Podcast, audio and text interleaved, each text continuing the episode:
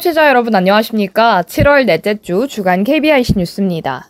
전국 장애인 차별 철폐연대가 시위가 아닌 단순히 법원을 방문했다가 돌아가는 길에 서울시의 지시로 저상버스 운전기사가 장애인의 탑승을 거부했다며 국가인권위원회에 진정을 제기했습니다.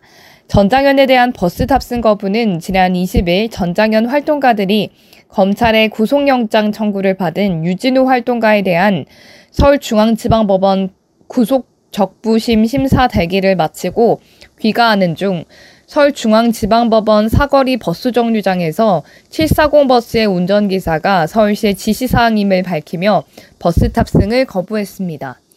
서울장애인 자립생활센터 협의회 이영숙 회장은 장애인에게 이동권을 지역사회에서 살아가기 위한 가장 기본적인 권리다.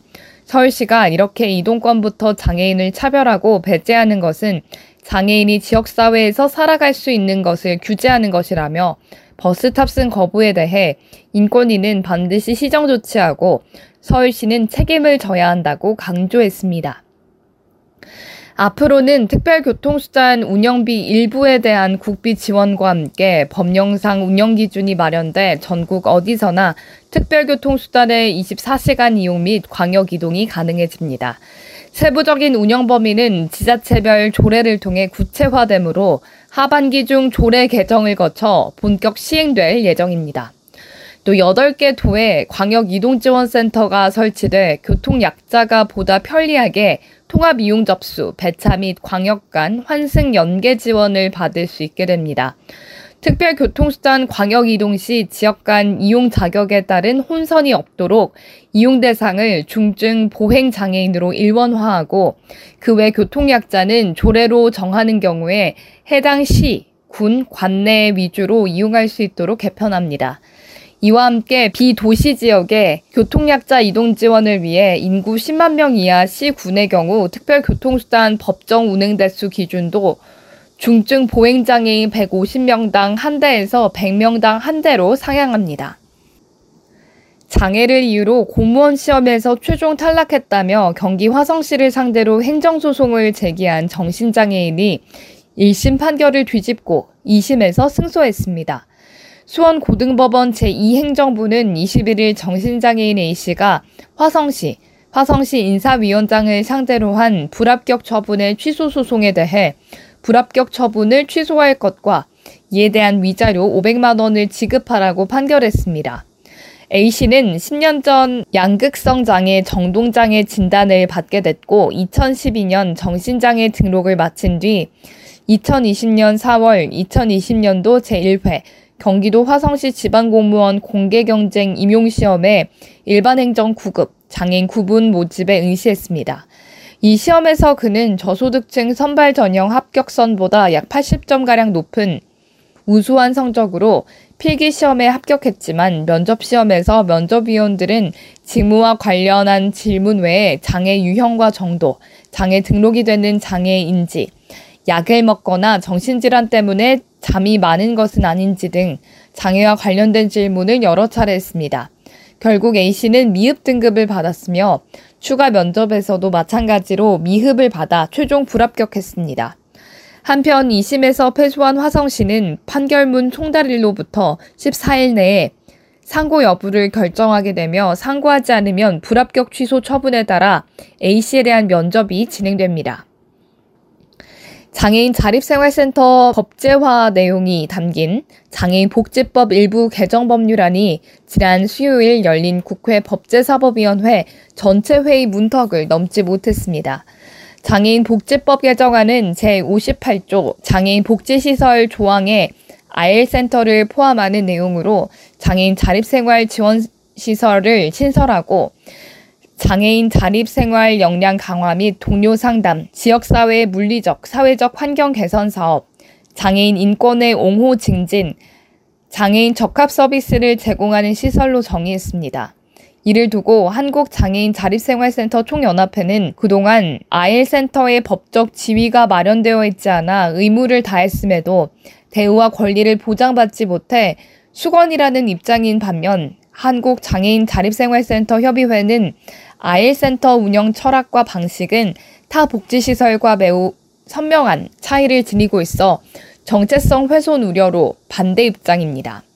더불어민주당 권칠승 소병철 의원은 단체 간 첨예한 의견, 유사한 장애인 권리 보장법 제정이 넘어오면 같이 토의하자 등을 내세우며 제2법안 심사 소위로 넘겨야 한다는 의견을 밝혔습니다.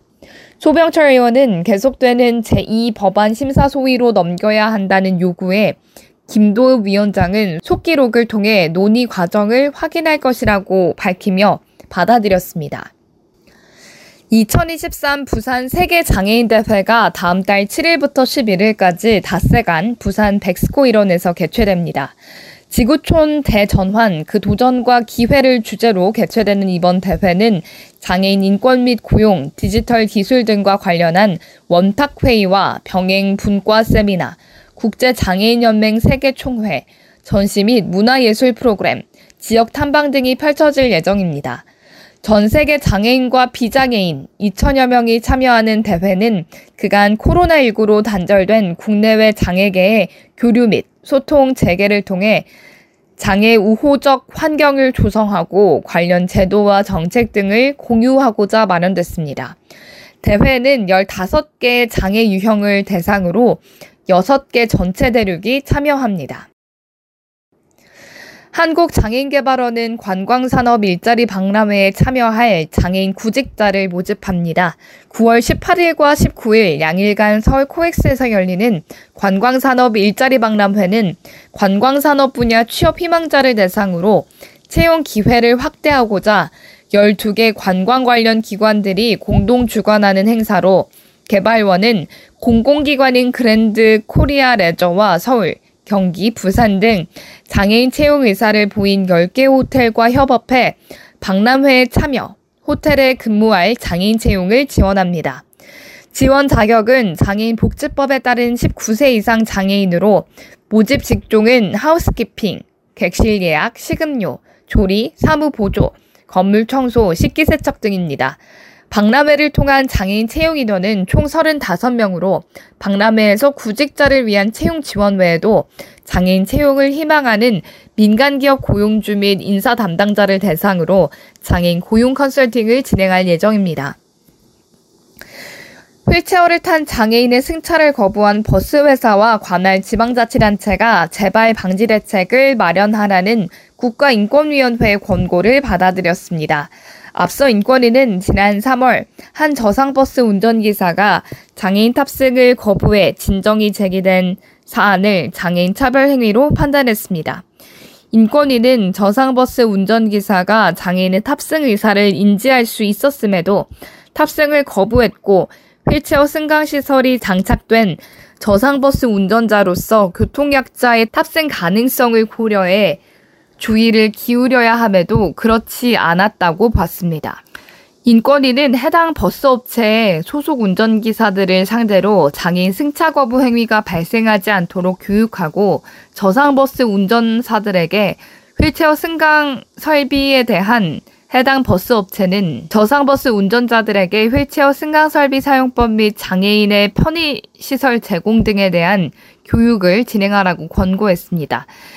이에 해당 버스 업체는 소송 운전기사들을 대상으로 장애인 편의 제공 관련 교육을 세 차례 시행했다고 인권위에 회신했습니다. 지자체는 교통약자 편의 미제공 사례 등 관련 공문을 관내 버스 업체에 발송했고 버스기사 281명을 대상으로 휠체어 승강설비 사용법 등에 대한 현장 실습 교육을 진행했다고 답변했습니다. 이상으로 7월 넷째 주 주간 KBIC 뉴스를 마칩니다. 지금까지 제작의 이창훈, 진행의 유정진이었습니다. 고맙습니다. KBIC.